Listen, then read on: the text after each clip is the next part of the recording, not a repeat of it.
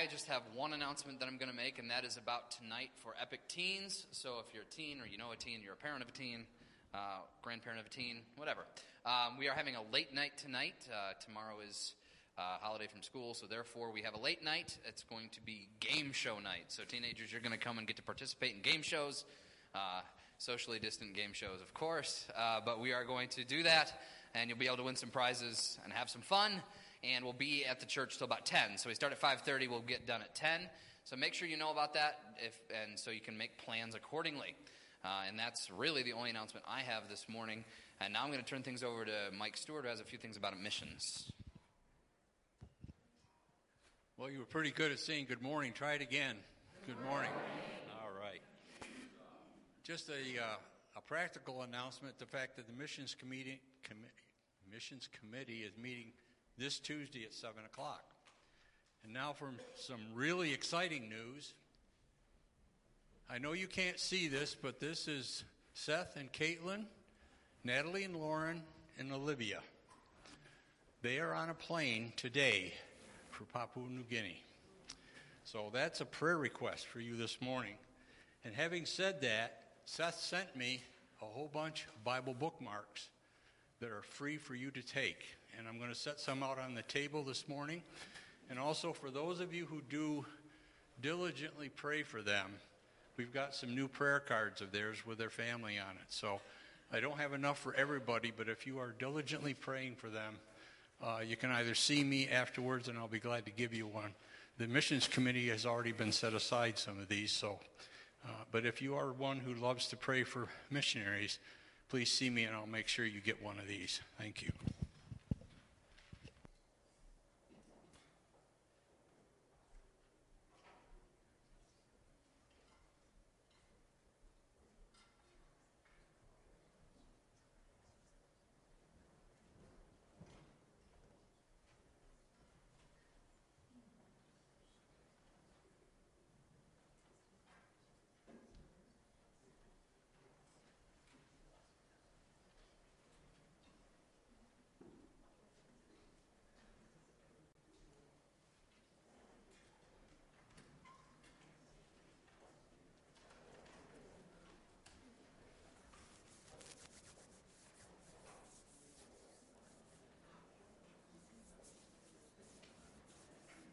I'm not one to tell jokes, so I'm not going to kill the time with such a thing. So. Sorry. No. I heard they won. Yay. That's is all the enthusiasm I can muster for that. Sorry. As people are coming on in, I think we will go ahead and get started. I'll pray, and uh, that will take up some time as well. But we need to talk to the Lord and ask for his blessing on what we're doing here this morning. So, would you pray with me? Father, thank you for the opportunity again to be together in this place. We're grateful for the ways that you have connected us and that you continue to hold us together.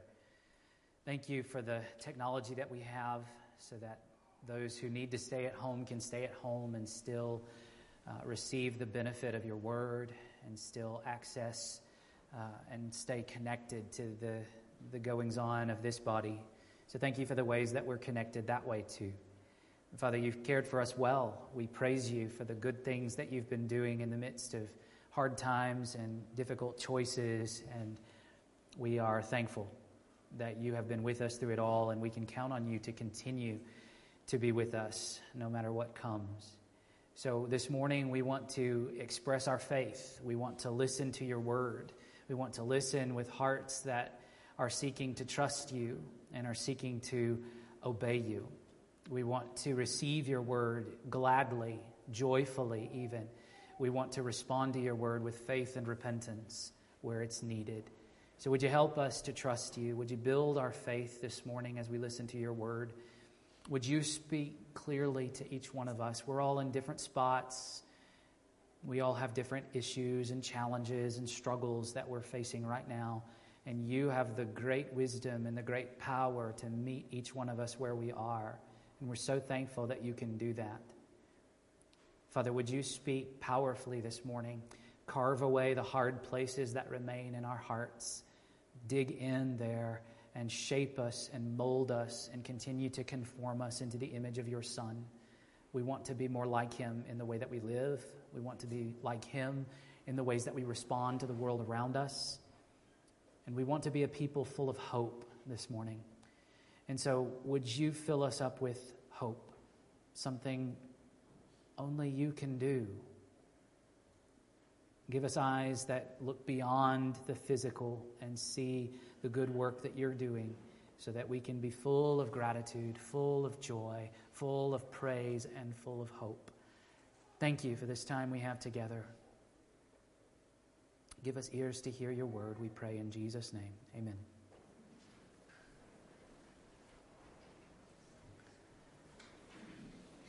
So we come to the middle ish of the book of Habakkuk. We've already heard some about God's judgment, and we'll continue along that theme to some degree this morning. But it's interesting to think about how God's judgment, as it's announced against the wicked, against unbelievers, is really an announcement for God's people as God brings his condemnation and his judgment against the wicked, he is also proclaiming judgment for God's people. It is good for us to know that God is just and that he judges the wicked. But when we come to as passages like Habakkuk 2 that we're looking at today, the question needs to arise in our minds how should Christians respond to passages like this? Passages focused on announcing God's judgment against unbelievers.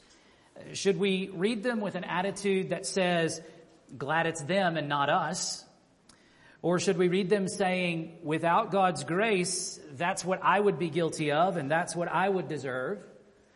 Or should we read them remembering God sent Jesus to pay the penalty for my sins, to endure in my place the condemnation that I deserve?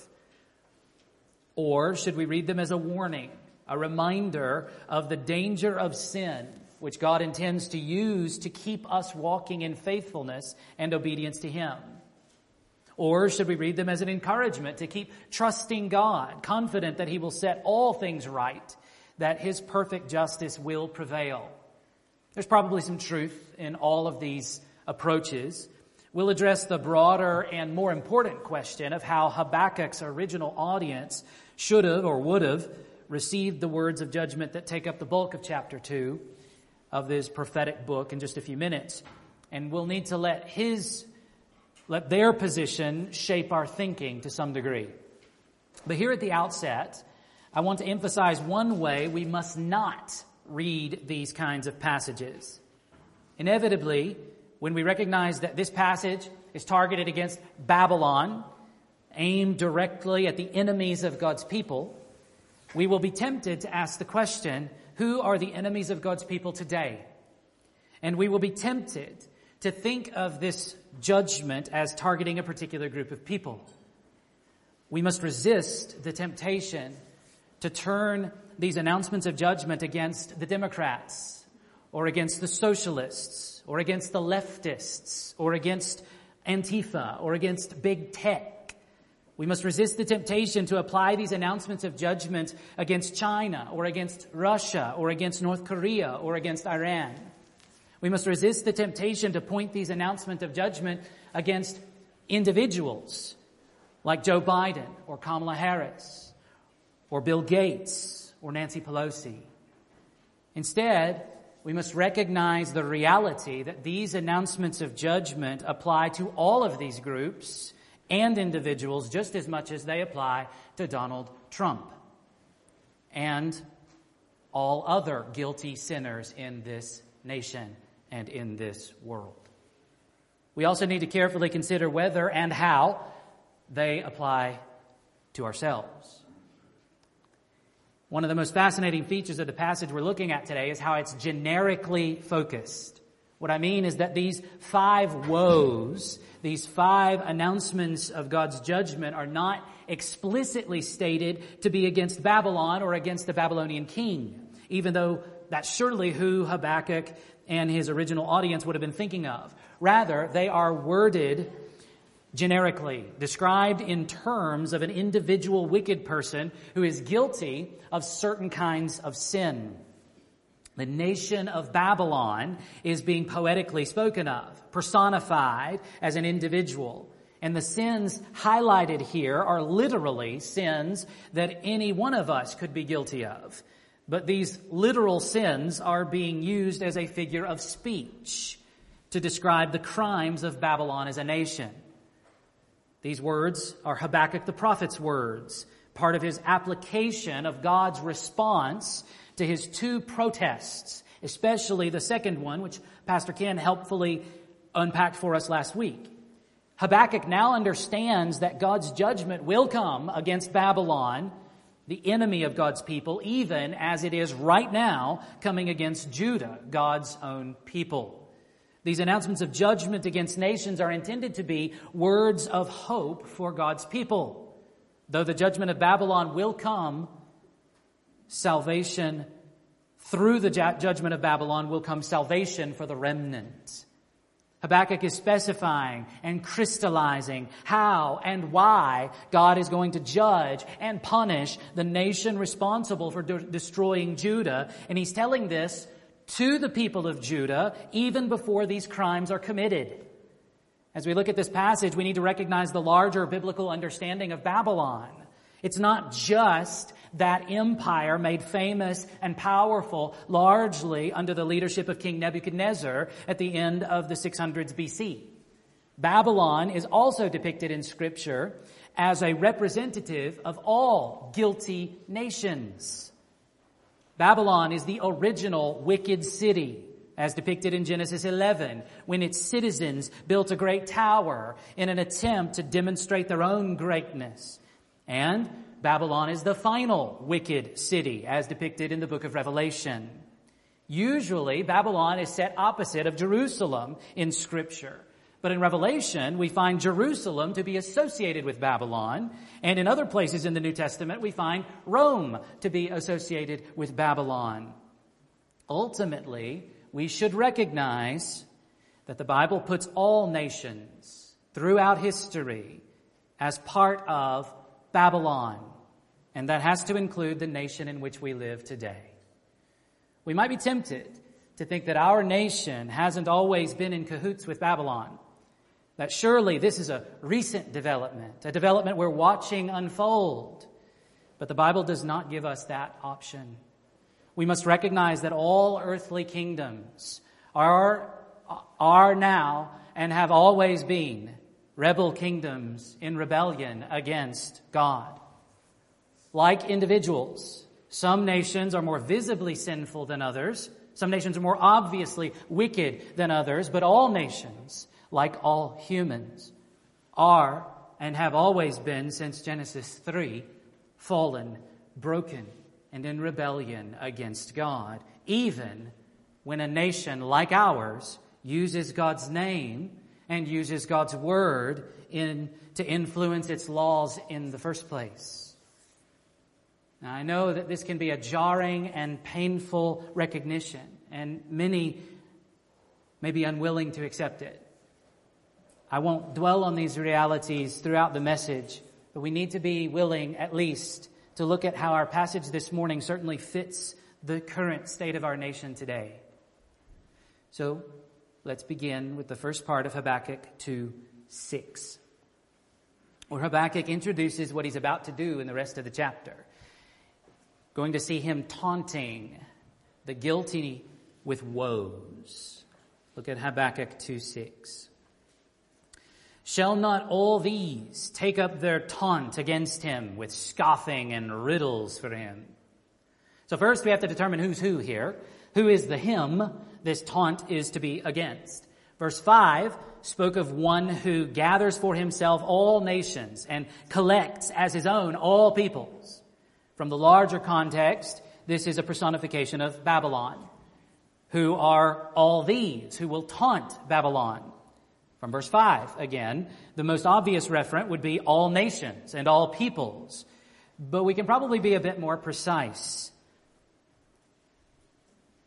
Habakkuk's central contrast in the key verse of the book, chapter 2, verse 4, is the righteous man versus the puffed up, unrighteous man, the wicked man of chapter 1, verse 13. The wicked man represents Babylon throughout the book, while the righteous man represents the faithful remnant of the Jews who are about to be victims of Babylon's violent wrath. However, this reference to all nations and all peoples in verse 5 will be drawn on in verse 8, but he'll use the phrase the remnant of the peoples. These connections hint at a major thread that runs through the Old Testament, a thread that gets bigger and plainer in the Old Testament prophets. The remnant of God's people will consist of believers from all nations, not just from the Jews. On the other side of God's judgment of his people, when God's people are restored, his remnant of faithful people will be Jews and Gentiles together, and it is they who will have the right to speak this taunt. What we're about to look at is a series of woe oracles. But here, the whole section is characterized as a taunt with scoffing and riddles. These are wisdom words found in the book of Proverbs. But the idea here is that the victims of Babylon's oppression will emerge victorious in the future. That's the main point. Telling the Jewish people ahead of time is supposed to encourage them and enable them to endure the suffering that's coming. A similar taunt against the king of Babylon was recorded for the people of Judah about a hundred years earlier in Isaiah 14 verses 3 to 20. It begins like this. When Yahweh has given you rest from your pain and turmoil and the hard service with which you were made to serve, you will take up this taunt against the king of Babylon. Now some folks believe that this taunt shifts in Isaiah 14 to describe the fall of Satan. But I see no reason in the text to draw that conclusion. Rather, we have exactly the same thing there that we have here in Habakkuk 2, a poetic condemnation of wicked Babylon, focused on the sins of their wicked human leadership, perhaps in particular King Nebuchadnezzar himself. In Habakkuk, this taunt is also characterized as scoffing and riddles. This gives us a heads up that we're about to read some intensely poetic material, and the message will take some work to figure out. Since Habakkuk is writing this before the Babylonians invade Judah, the vague and figurative language may be a way of concealing from the invaders the clear announcement of their doom.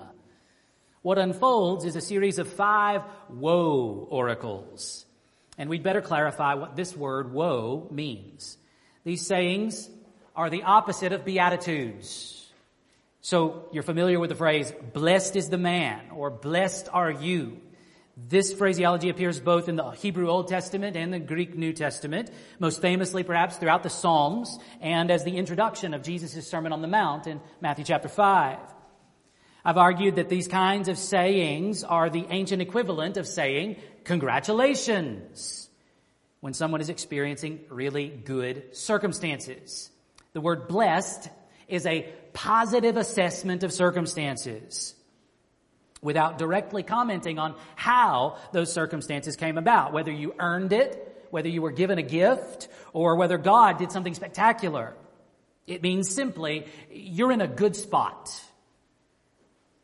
Woe is the opposite of that. It's the language of negative assessment. It means simply, you're in a bad spot. Now, the way the prophets in particular use this language is most often to pronounce God's con- condemnation on sinful people.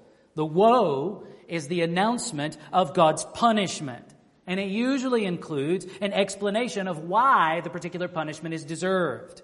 It's appropriate for Habakkuk to lay out these five woes, these spirit inspired woes against Babylon, even as God is raising them up giving them success in their imperial pursuits because God's people will benefit from these vivid pictures of their doom. Even though God is currently prospering their efforts, even though God is currently allowing and enabling them to conquer the world around them through very violent and wicked means, God will hold them accountable for their wickedness.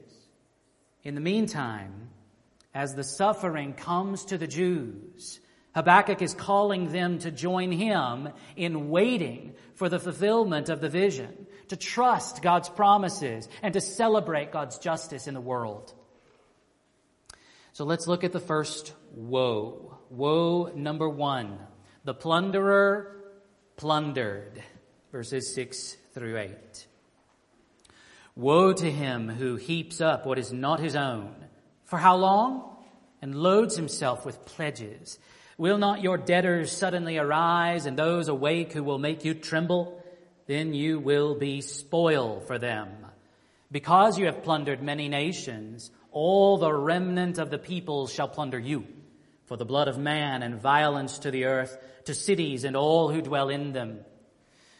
The first woe uses financial imagery, but it's unclear exactly what's being described. If you're comparing Bible translations where the ESV has the word debtors in verse 7, some versions have the opposite word in English, creditors. The language is ambiguous, but the point is clear. Babylon is being depicted as financially oppressing their subjects, which would have happened through a number of ways, whether unfair taxation, forcible removal of property, or exorbitant interest rates through the banking system. The main point of the woe is verse 7. The victims will rise up in rebellion, and then you will be spoiled for them. This is elaborated in verse 8, because you have plundered many nations, all the remnant of the peoples shall plunder you. Now, at several points in this prophecy, Habakkuk describes the destruction or overthrow of Babylon. And I was curious to think about how this connected with what actually unfolded historically. The fall of Babylon is prophetically referred to several times in scripture, but the event is described in historical literature in the Bible in only vague detail. But exploring the history here is helpful to think about the way we should understand the fulfillment of biblical prophecy more generally. This woe seems to suggest that Babylon would be overcome by the rebellion of its subjects. But that is not at all what happened. Only in the loosest sense can we take this literally. Remember, this is a prophetic taunt, a mockery song. The point is that former victims will become victorious. The Medes and Persians were responsible for overthrowing Babylon. But the Medes and Persians were not subjects of the Babylonian Empire. Rather, they were growing their own rival empire alongside the Babylonian Empire. But there is an appropriate connection here. The Medes helped Babylon, Babylon rise to, to power in the first place. The Medes were partners with Babylon in their plundering. But it would be the Medo-Persian ruler Cyrus whom God would raise up to conquer the weakened Babylonian Empire ruled by the puppet king Belshazzar in 539 BC. That brings us to another crucial point to remember. As verse 8 states, Babylon was guilty of violent bloodshed in their plundering, including violent bloodshed of God's people. And this violent bloodshed was God's means of bringing judgment against the wicked Jews. Compare the wording here, because you have plundered many nations, with Jeremiah's words in Jeremiah 27 verses 5 and 6, spoken to the kings surrounding Judah just a few years after Habakkuk's words here. Yahweh says through Jeremiah, it is I who by my great power and my outstretched arm have made the earth with the men and animals that are on the earth, and I give it to whomever it seems right to me. Now I have given all these lands into the hand of Nebuchadnezzar, the king of Babylon, my servant, and I have given him also the beasts of the field to serve him. This is that uncomfortable but inescapable truth from the scriptures repeated so frequently. God gives nations and rulers people and territory. God determines who rules and who is ruled by whom in every nation. Every time there is a leadership change, every time there is a transition of power, whether peaceful or otherwise, whether contested or otherwise, it is God who is overseeing the changes. At the same time, the wicked leaders involved will be held accountable for their wickedness. Let's look at the second woe. Woe number two. The schemer shamed. Verses 9 through 11. Woe to him who gets evil gain for his house, to set his nest on high, to be safe from the reach of harm. You have devised shame for your house by cutting off many peoples. You have forfeited your life. For the stone will cry out from the wall and the beam from the woodwork respond. The word schemed actually comes from verse 10. It's translated devised into ESV. The point here is that the schemes of Babylon will ultimately result in shame for Babylon. Babylon's intentions were to exalt itself, to become untouchable, unopposable, there's a clever Hebrew wordplay in verse 9 that most English translations don't make clear. The sin in view is evil gain, and the motive driving their evil gain is literally to be safe from the reach of evil. Notice also that Babylon's goal was gain for his house. But the judgment is that Babylon will be receiving shame for your house. The word house is being used here figuratively. It's depicting the empire as a house. And in verse 11, he makes much of the physical aspect of that imagery. This sinful, prideful self-exaltation is exactly what was depicted in the taunt song against the king of Babylon in Isaiah 14, verses 13 and 14. You said in your heart, I will ascend to heaven. Above the stars of God, I will set my throne on high. I will sit on the mount of assembly in the far reaches of the north. I will ascend above the heights of the clouds. I will make myself like the Most High. Famously, these verses are sometimes taken to refer to Satan's original fall or rebellion. But again, I see no reason to go there. There's plenty of archaeological evidence that shows throughout the literature of the ancient world that ancient kings commonly boasted with words just like these. And certainly Nebuchadnezzar was one such king. God will judge this kind of prideful self-exaltation with shameful humiliation. Simply contrast the worldly greatness of Nebuchadnezzar described in chapters 1 to 4 of Daniel with the shameful end of Belshazzar in Daniel 5. That line at the end of verse 10 is chilling. You have forfeited your life. I was reminded of Jesus' warning in Mark 8, 36. For what does it profit a man to gain the whole world and forfeit his soul? Nebuchadnezzar and the Babylonian Empire sought to gain the whole world and certainly amassed a powerful empire. But their condemnable wickedness faces the judgment of God, and the king and all his people find that they've lost everything. Look again at verse 11. For the stone will cry out from the wall, and the beam from the woodwork respond. Here, in the house of that Babylon is built, the building materials, the stones of the walls and the wooden pillars or the rafters, protest as witnesses against Babylon that came literally from the wall of the king's palace. Consider Daniel chapter 5 again, the actual narration of what happened as the Babylon fell. Daniel 5 5. Immediately the fingers of a human hand appeared and wrote on the plaster of the wall of the king's palace opposite the lampstand.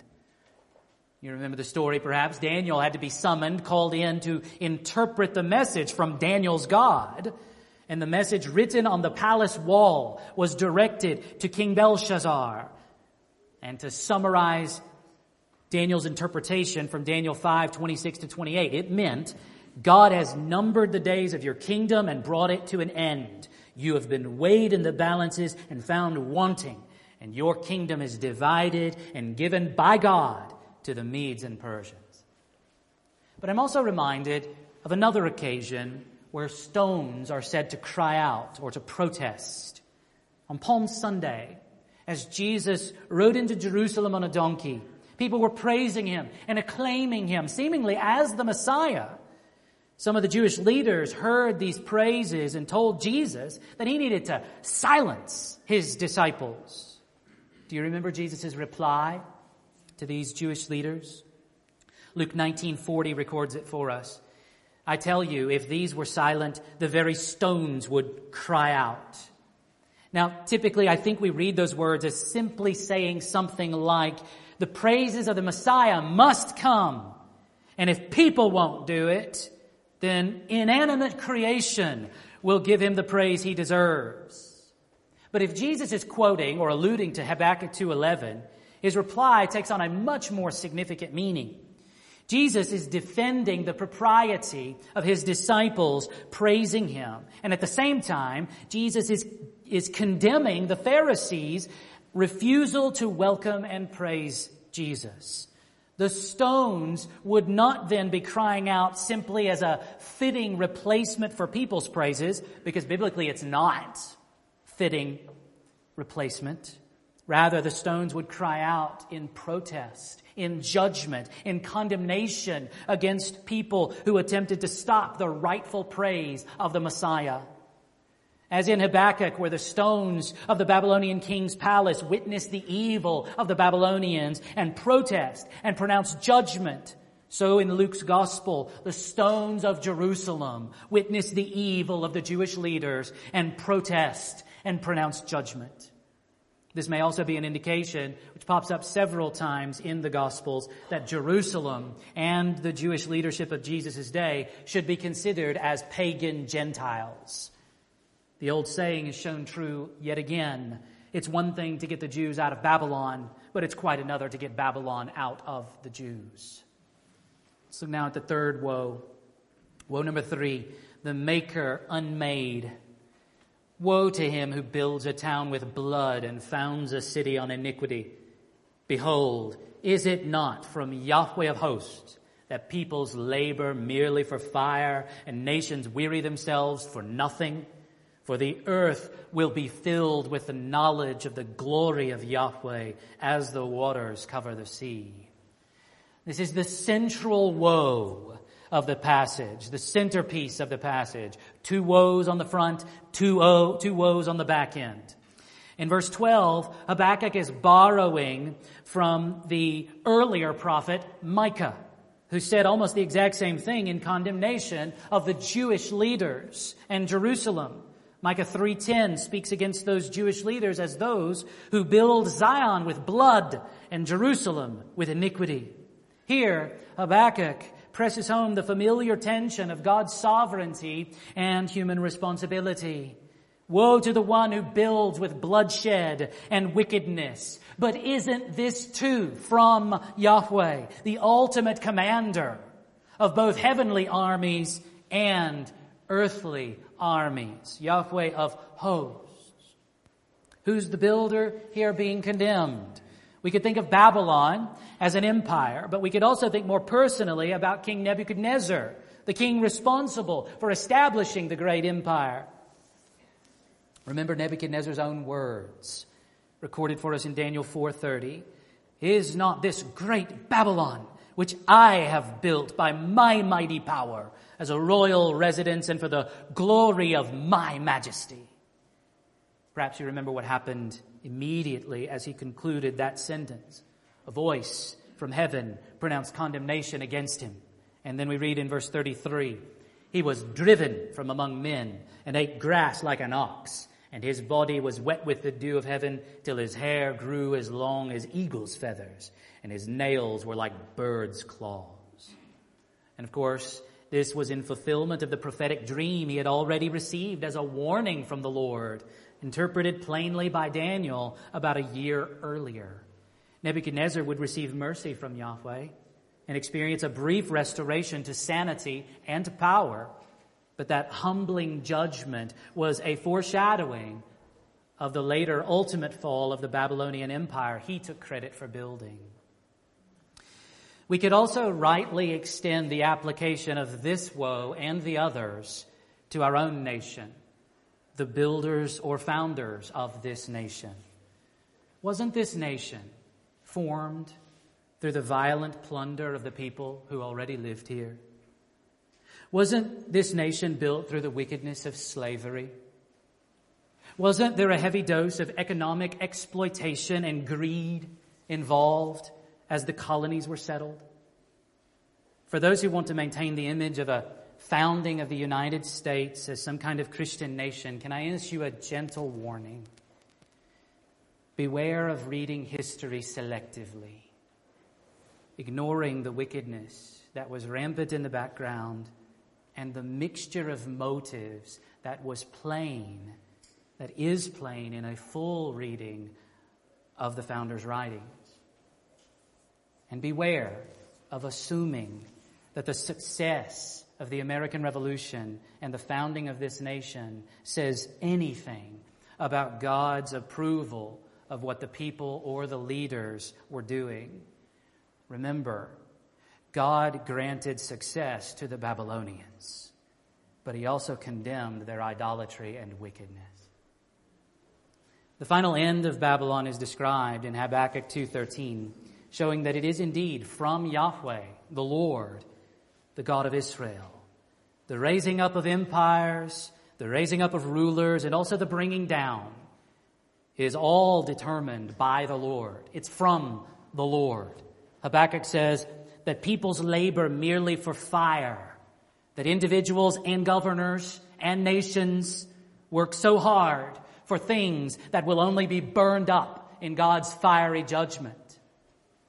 Verse 14 is the main positive message for God's people out of all these woe oracles. We'll come back to a fuller exploration of its significance at the end of our time. But for now, just notice that, as one writer summarizes, instead of being polluted with blood, the earth will be permeated with glory. Let's press on to the fourth woe. Woe number four the intoxicator intoxicated. Woe to him who makes his neighbors drink. You pour out your wrath and make them drunk in order to gaze at their nakedness. You will have your fill of shame instead of glory. Drink yourself and show your uncircumcision. The cup in Yahweh's right hand will come around to you, and utter shame will come upon your glory. The violence done to Lebanon will overwhelm you, as will the destruction of the beasts that terrified them, for the blood of man and violence to the earth, and to cities and all who dwell in them. This is probably not to be taken literally as a literal condemnation of Babylon making their captives get drunk so they could take advantage of them. Instead, again, we're seeing a vivid image of the wickedness of Babylon, their abusiveness toward their captives and their subjects. The picture in Habakkuk is as ugly as it gets. Babylon is depicted as getting their neighbor nations drunk in order to rape them. Or at least in order to watch them make fools of themselves. So, what's the appropriate punishment? Babylon is going to be intoxicated by God. The key line is there at the beginning of verse 16. You will have your fill of shame instead of glory. And then repeated at the end of verse 16 as utter shame will come upon your glory. The word for utter shame here suggests the literal image of vomit. One writer summarizes well, saying, The force of the figure here, here yields a picture of one who is so overcome with drink that in his drunken stupor he lies naked in his own vomit. That's the picture of God's judgment of Babylon. However, it is interesting to notice how drunkenness literally played a role in Babylon's judgment. We've already glanced at Daniel 5 and considered the famous handwriting on the wall announcing God's judgment against Belshazzar in Babylon.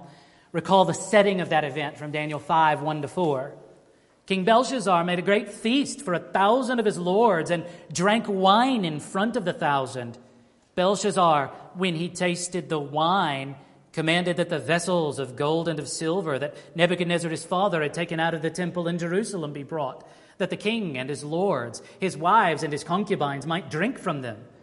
Then they brought in the golden vessels that had been taken out of the temple, the house of God in Jerusalem. And the king and his lords, his wives and his concubines drank from them.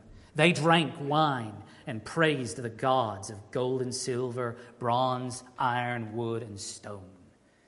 That phrase in verse 2, translated, when he tasted the wine, could be translated more literally as under the control of wine. In the context of this drinking party, the shame replaces whatever glory there was of the Babylonian Empire. Babylon is also portrayed here in Habakkuk 2 as pouring out wrath against, un, uh, against neighboring nations. We're used to hearing about God pouring out his wrath, but this is a unique reference to a nation doing so. And this is where we remember the Lord's response to Habakkuk's first protest.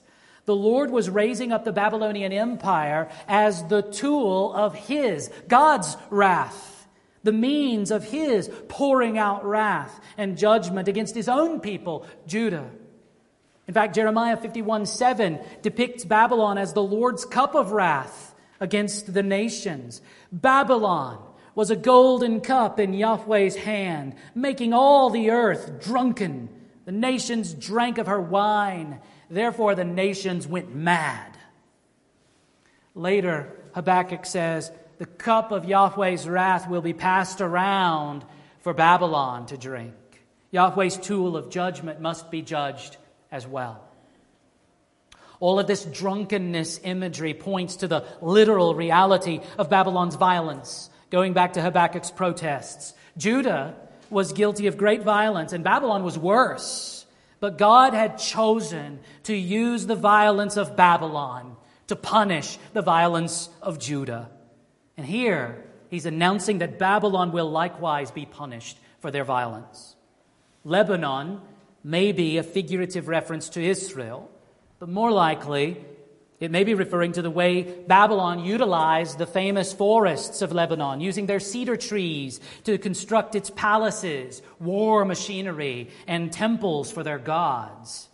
The trees of Lebanon are figuratively brought into the taunt song against Babylon in Isaiah 14:8 as well. The cypresses rejoice at you, the cedars of Lebanon, saying, Since you were laid low, no woodcutter comes up against us. At the end of Habakkuk 2:17, we have a curious exact repetition of the words of verse 8. For the blood of man and violence to the earth, to cities and all who dwell in them. In the context of this fourth woe, it becomes a bit clearer that the violence Babylon is guilty of is not just violence against people, but also violence against creation, including animals and trees. It seems that God will hold human beings accountable for how we treat non human created things. The final woe is shaped differently. The pronouncement of woe is delayed, and instead, verse 18 opens with a rhetorical question. Look at verses 18 to 20. Woe number five the idolater idled. What profit is an idol when its maker has shaped it? A metal image a teacher of lies, for its maker trusts in his own creation when he makes speechless idols. Woe to him who says to a wooden thing, Awake, to a silent stone, Arise. Can this teach? Behold, it's overlaid with gold and silver, and there is no breath in it at all. But Yahweh is in his holy temple. Let all the earth keep silence before him.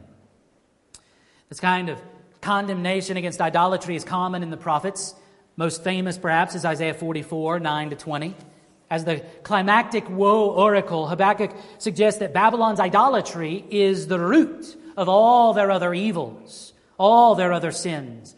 The problem is the issue of trust. See the second half of verse 18 for its maker trusts in his own creation when he makes speechless idols. The condemnation here is dripping with irony and sarcasm, but the most profound contrast is to be recognized in the issue of trust. To really capture the mocking tone of Habakkuk, the second half of verse 19 could be paraphrased this way It teaches, look, it is gold and silver and full of breath. Oh, there isn't any of it. As the Lord told Habakkuk in 2 4, the righteous person is to live by his faith, his trust in Yahweh, the God of Israel. Yahweh alone is to be trusted as God, as Savior, as Lord. The foolishness of the Babylonians' idolatry is on display in the early chapters of the book of Daniel.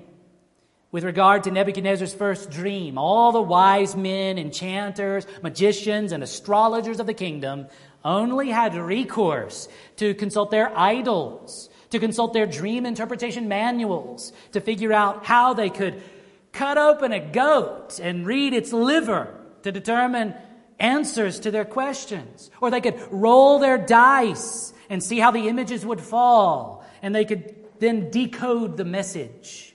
Daniel went to Babylonian public school and university. He got his PhD in Babylonian religion. He aced all the tests, got all the right answers about how these things were supposed to work in the idolatrous worldview of Babylon. But Daniel knew the truth. As Habakkuk puts it, idols can't speak, idols can't teach, and idols are not alive. Habakkuk and Daniel both proclaim the truth ever so clearly. Yahweh, the God of Israel, is the only true God. He is a revealer of mysteries. Said differently, the real God speaks. Well, to conclude this morning, we need to consider, in the midst of all this announcement of judgment, the ultimate hope for God's people. It's here in the passage. As we wrap up this morning, we need to look at verses 14 and 20 closely together. As I said earlier, these woe oracles are focused on God's coming judgment against the Babylonians, but they are spoken to God's people. And they are for the benefit of God's people, both to the Jews in Habakkuk's day, the faithful remnant of Jews, and also to us in our day. Our ultimate hope is not merely the judgment of our enemies, the judgment of the wicked. Rather, our hope is found in the positive promise of God's glory being known and experienced globally. But let's begin with verse 20. But Yahweh is in his holy temple. Let all the earth keep silence before him. In contrast to all the idols we might produce for ourselves, all the false gods we might give our allegiance to, Yahweh, the only true God, is in his holy temple. This is surely a reference to heaven rather than primarily focusing on the temple in Jerusalem. Habakkuk may even be quoting a Psalm of David, the first part of Psalm 11:4. Yahweh is in his holy temple. Yahweh's throne is in heaven. As much as Habakkuk has felt confident in his appeals and protests to God in this book, here he has come to a settled confidence that no more words are needed. We all need to come to the place in our legitimate protesting to God, but not about God, where we shut our mouths, stop fretting, and truly, trustingly rest in God's sovereign rule over our lives and over the world. Similar counsel is provided in Ecclesiastes 5 2. Be not rash with your mouth and let your heart be haste, let not your heart be hasty to utter a word before God. For God is in heaven and you are on earth. Therefore, let your words be few. Look again at verse 14. For the earth will be filled with the knowledge of the glory of Yahweh as the waters cover the sea. First of all, what is the significance of the promise of God's glory filling the earth? Several times in the Old Testament, God's glory is spoken of as filling some particular place. And every other time, it has to do with God's glory filling the tabernacle or the temple. Consider Exodus 40, verses 34 and 35.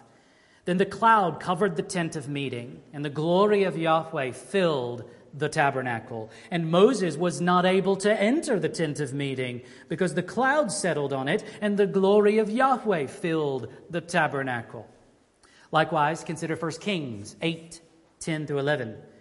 And when the priests came out of the holy place, a cloud filled the house of Yahweh, so that the priests could not stand to minister because of the cloud, for the glory of Yahweh filled the house of Yahweh. Notice in both of these cases how God's glory drove people away. Moses couldn't enter the tabernacle, and the priests could not enter the temple. What's the point of this observation? Habakkuk is announcing a day when God's glory wouldn't merely fill a tent or a temple. There will be a day when his glory fills the whole earth. This is one piece of biblical data that helps us see that the goal of creation was always that the whole earth would be God's temple, God's dwelling place. God's plan from before the foundation of the world was to create a place where he could dwell forever with his people. And that place was not to be limited to a temporary tent or to a particular building. Rather, it was always intended that God would dwell with his people all over the world. Now, hold tight, friends. The rest of this message could prove dizzying. Habakkuk specifically says that it's the knowledge of Yahweh's glory that would fill the earth. Habakkuk is probably quoting and adapting words from Isaiah's prophecy, specifically Isaiah 11:9, where we read, "They shall not hurt or destroy in all my holy mountain, for the earth shall be full of the knowledge of Yahweh as the waters cover the sea." This points to a time when the earth will be filled with people who know Yahweh, who have an intimate relationship with Him. Do you remember the context of Isaiah 11, 1 to 9? Verses 1 through 5 announce the coming of the Messiah, who will make this intimate relationship a reality and whose judgment will eliminate from the earth all those who reject the knowledge of Yahweh. Isaiah 11, 1 to 5. There shall come forth a shoot from the stump of Jesse, and a branch from his roots shall bear fruit. And the Spirit of Yahweh shall rest upon him the spirit of wisdom and understanding, the spirit of counsel and might, the spirit of knowledge and the fear of Yahweh. And his delight shall be in the fear of Yahweh. He shall not judge by what his eyes see, or decide disputes by what his ears hear, but with righteousness he shall judge the poor, and decide with equity for the meek of the earth. And he shall strike the earth with the rod of his mouth and with the breath of his lips he shall kill the wicked. Righteousness shall be the belt of his waist, and faithfulness the belt of his loins. This is a prophetic description of the Messiah, the great descendant of David and Jesse, Jesus. He lived a spirit empowered human life, completely pleasing his heavenly Father. Then the prophecy describes his coming judgment with language alluded to in Revelation 19:21 to describe the rider on the white horse slaying the wicked by his powerful word. That fact has led many interpreters to conclude that the next paragraph in Isaiah 11 verses 6 to 9 describe the millennium which immediately follows the arrival of Jesus on the white horse and his execution of the wicked who are alive when he comes. Take a look at Isaiah 11, 6 to 9. The wolf shall dwell with the lamb, and the leopard shall lie down with the young goat, and the calf and the lion and the fattened calf together, and a little child shall lead them. The cow and the bear shall graze, their young shall lie down together, and the lion shall eat straw like the ox. The nursing child shall play over the hole of the cobra, and the weaned child shall put his hand on the adder's den. They shall not hurt or destroy in all my holy mountain, for the earth shall be full of the knowledge of Yahweh as the waters cover the sea. Thus, many students of Scripture have seen these verses as a literal description of the circumstances of the millennium. However, the book of Isaiah points to a different ultimate fulfillment. The first two lines of verse 9 that we just read twice are repeated verbatim at the end of Isaiah 65 25 which is a conclusion of a paragraph where Yahweh has revealed to Isaiah the nature of the new creation, the new Jerusalem, which comes down out of heaven after the millennium, not during. Look at Isaiah 65 17, the beginning of that paragraph. For behold, I create new heavens and a new earth, and the former things shall not be remembered or come into mind. So, with this in mind, the ultimate fulfillment of Habakkuk's great prophecy will come with the arrival of the new creation. But as with most fulfillment of most Old Testament prophecy in the New Testament age, There is an aspect of the prophecy already being fulfilled right now, which shouldn't surprise us when we see that the Spirit empowered Messiah is the one who brings this reality into being. It's the work of Jesus in his first coming that establishes all that is necessary to bring this reality into being, to bring the fulfillment of all Old Testament prophecy. In another interesting connection with the book of Daniel, we read there of something filling the earth. We pick up uh, Nebuchadnezzar's first dream. You'll remember it well. We read there of this great statue composed of different metals and substances. But in that dream, if you remember, Nebuchadnezzar saw something else beside the statue. We pick up Daniel's description of what King Nebuchadnezzar saw in his dream in Daniel 2 34 and 35. As you looked, a stone was cut out by no human hand, and it struck the image on its feet of iron and clay and broke them in pieces. Then the iron, the clay, the bronze, the silver, and the gold all together were broken in pieces and became like the chaff of the summer threshing floors. And the wind carried them away so that not a trace of them could be found. But the stone that struck the image became a great mountain and filled the whole earth. Before we pick up Daniel's interpretation of this part of the dream, notice a crucial but often overlooked detail. The stone smashes the feet but destroys the entire statue. Though each section of the statue represents a different historical empire throughout human history, one after the other, they are also viewed as one conglomerate whole. So that when the stone destroys the final empire, it also destroys all the other empires. Even though, historically, those individual empires are already gone off the scene. My point is that the statue represents more than merely a succession of human empires. It also represents all human kingdoms throughout human history. Now, Listen as Daniel explains the imagery in Daniel 2 44 and 45. And in the days of those kings, the God of heaven will set up a kingdom that shall never be destroyed, nor shall the kingdom be left to another people. It shall break in pieces all these kingdoms and bring them to an end, and it shall stand forever. Just as you saw that a stone was cut out from a mountain by no human hand, and that it broke in pieces the iron, the bronze, the clay, the silver, and the gold. A great God has made known to the king what shall be after this. The dream is certain and its interpretation sure. The stone represents God's kingdom, the final kingdom that overcomes all earthly kingdoms. When is this fulfilled? Initially, we might think of Jesus' second coming and the inauguration of the millennium. But we need to listen to Jesus as he refers to this passage and let his interpretation govern ours. Jesus alludes to the image of the stone of God's kingdom crushing all other human kingdoms as he applies his parable of the wicked tenants to the Jewish leaders. Jesus depicted God's kingdom there as a vineyard, which God had hired the Jewish leaders to tend. God then sent prophets to the leadership to collect the good fruit from the vineyard that rightly belonged to him. This represents the prophets who summoned the Jewish people to repent and return to faithfulness to God throughout their history. The Jewish leadership consistently rejected their message and became increasingly hostile to those God sent to them.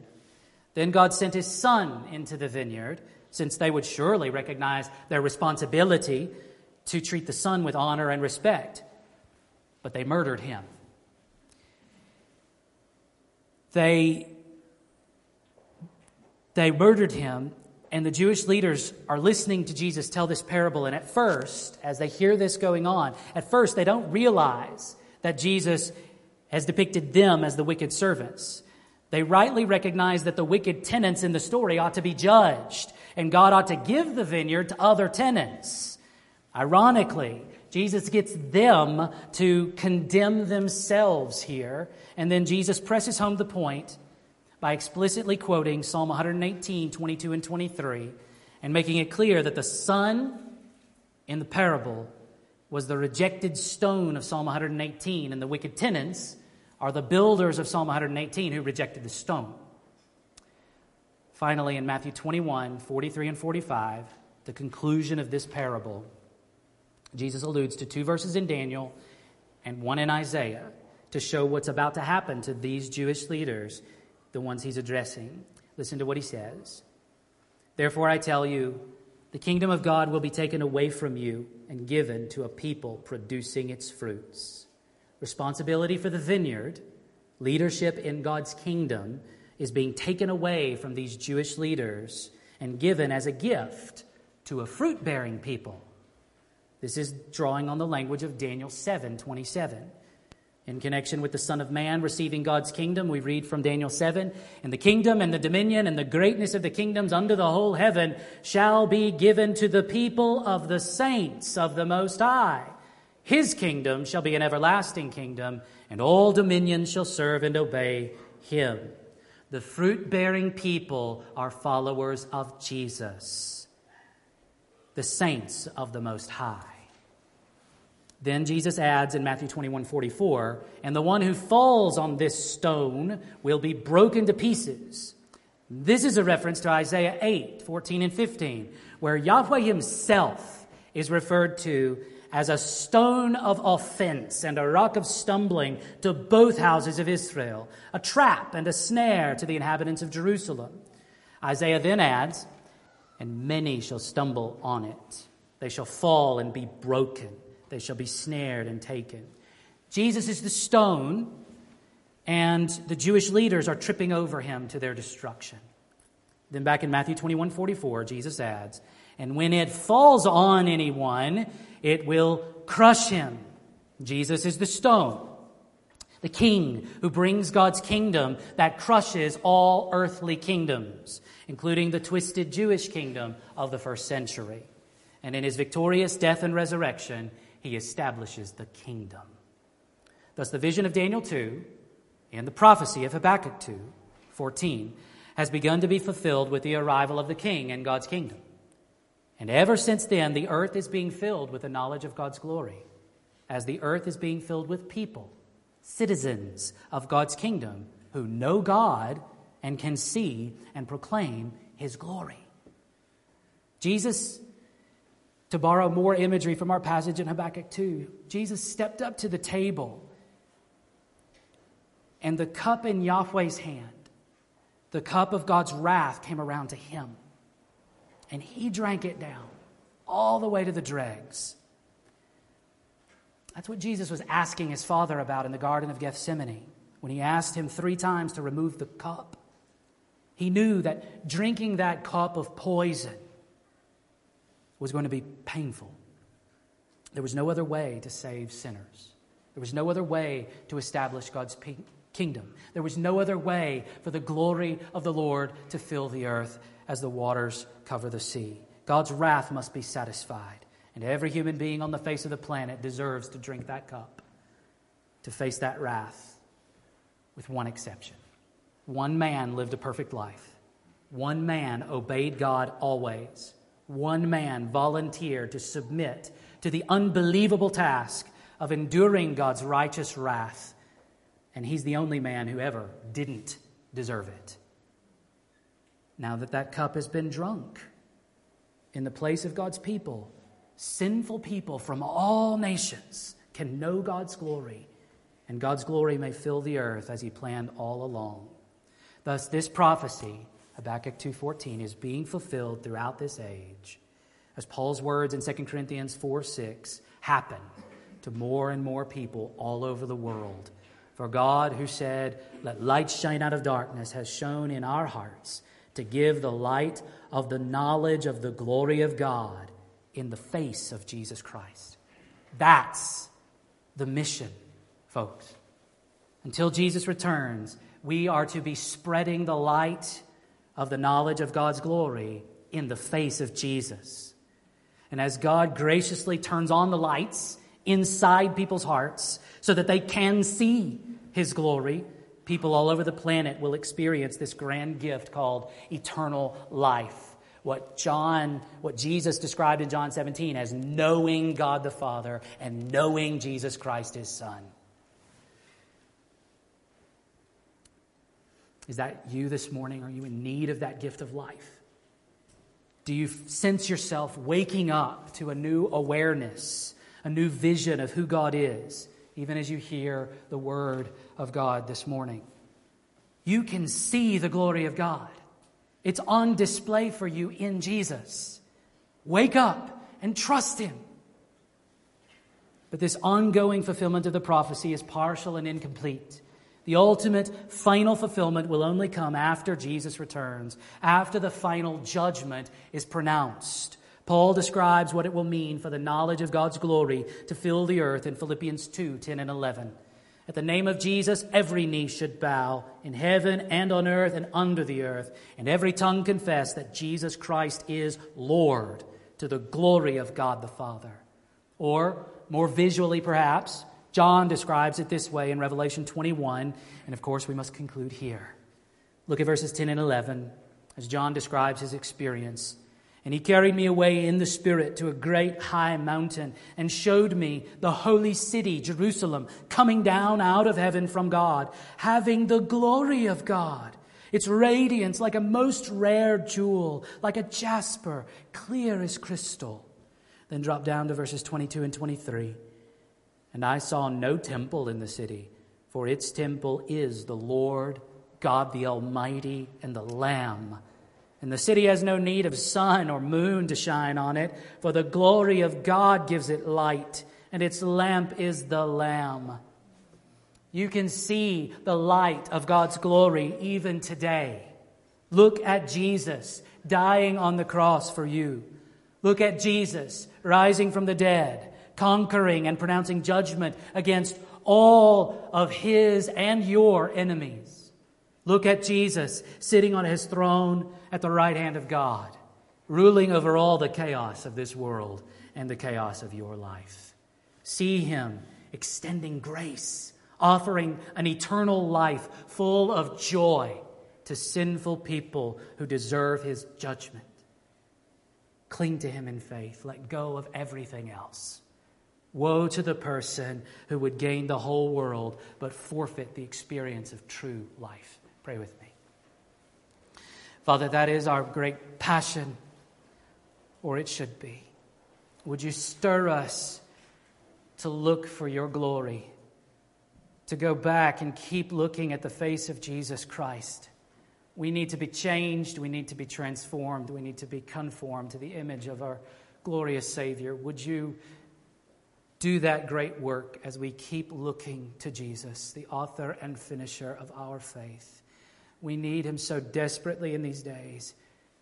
And we do long for the final completion of the mission. Oh, Father, would you bring it to pass? Send your Son on the white horse. We're ready. We're ready. Oh, Father, help us to wait well, to wait patiently as you've called us to, to wait with hope no matter what comes before that great event.